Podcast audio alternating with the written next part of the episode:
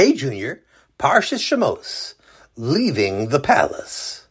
Chia, said Effie, running over to his friend, did you hear about the fundraising campaign for Irgun Ken Yirbe Vechen Yifrutz? No, why? asked Chia. I don't think I've ever heard of that organization. Here, take a look. Effie shoved the flyer into Chia's hand. Have you ever dreamed of being one of the Leviim who were zeichet to carry the Aron on their shoulders? Chia read out loud. This is your chance to be just like the Bnei Kahos. Wait, Chia said, turning to Effie confused. I'm not even a Levi, and neither are you. Keep reading, urged Effie. Chia continued. Kain Yirba V'chein Yifros is a new organization which aims to help all Moistois Torah with running their fundraising campaigns. By giving to this wonderful tzedakah, you are carrying the future of Klal Yisrael on your shoulders. Chia looked even more bewildered. Effie, I'm just a kid. I don't have any money to donate. Just keep reading until the end, Effie said. Ken Yirba V'chen Yifros is holding its first annual raffle with hundreds of prizes. In addition, anyone who sells 10 or more tickets will be entered into a drawing to win a free, all expenses paid trip to Hawaii. Wow, Hawaii? That sounds incredible said Chia. I see it says the winner gets to stay at a private mansion, which will be completely kosher. There is a secluded private beach on the property, and look at this. A helicopter ride over the crater of an active volcano. I know, gushed Effie, and every ticket we sell gets us another chance to win. Chia Effie and their friends spent the next several days busily selling as many tickets as they could. They called uncles, aunts, and cousins. Chia even got his bus driver to buy a ticket on the way to Cheder. A few weeks later, during supper, the phone rang. Chia, it's for you, his mother said. Chia stopped eating his noodle soup and hurried to the phone. Hello, he said. Wait, what? Really? Oh, wow. Thanks. Okay, goodbye.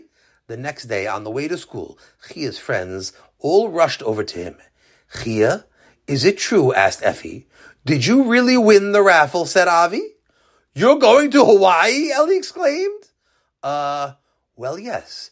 It's true that I won, said Chia, but I'm not going to Hawaii. What?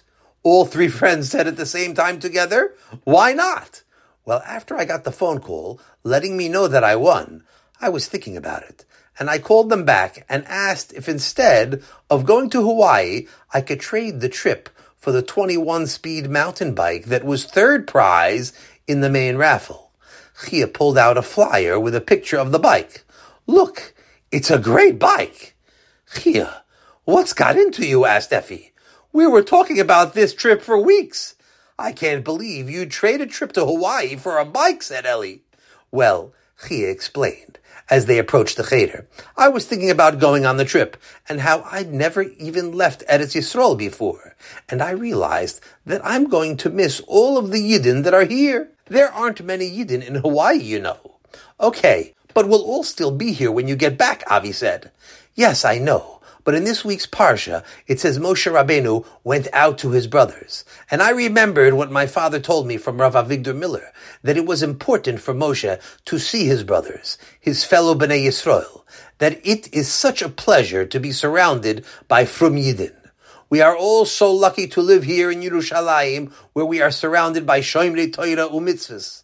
Often when riding the crowded bus home from Cheder, I think about my cousins in Cincinnati who don't have the opportunity to be constantly surrounded by Frum Yidden like I do.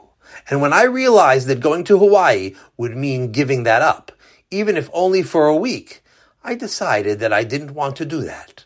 And besides, the bike will last me longer than a week, and I'll have the pleasure of getting to see Frum Yidden wherever I ride it. I never thought about that, Ellie said. Yeah, I'm just so used to seeing Yidden everywhere, added Avi. Effie was quiet for a moment. Then he spoke. Chia, he said, you're right. It is special to be surrounded by Yidden all the time. It's really special that you gave up a trip to Hawaii for that. Have a wonderful Shabbos takeaway. We should appreciate our holy brothers and sisters, the Bnei Yisrael. Moshe Rabbeinu left a luxurious place just to be with his brothers. Now let's review. Why did Chia give up his trip to Hawaii? And what does this have to do with Moshe Rabbeinu?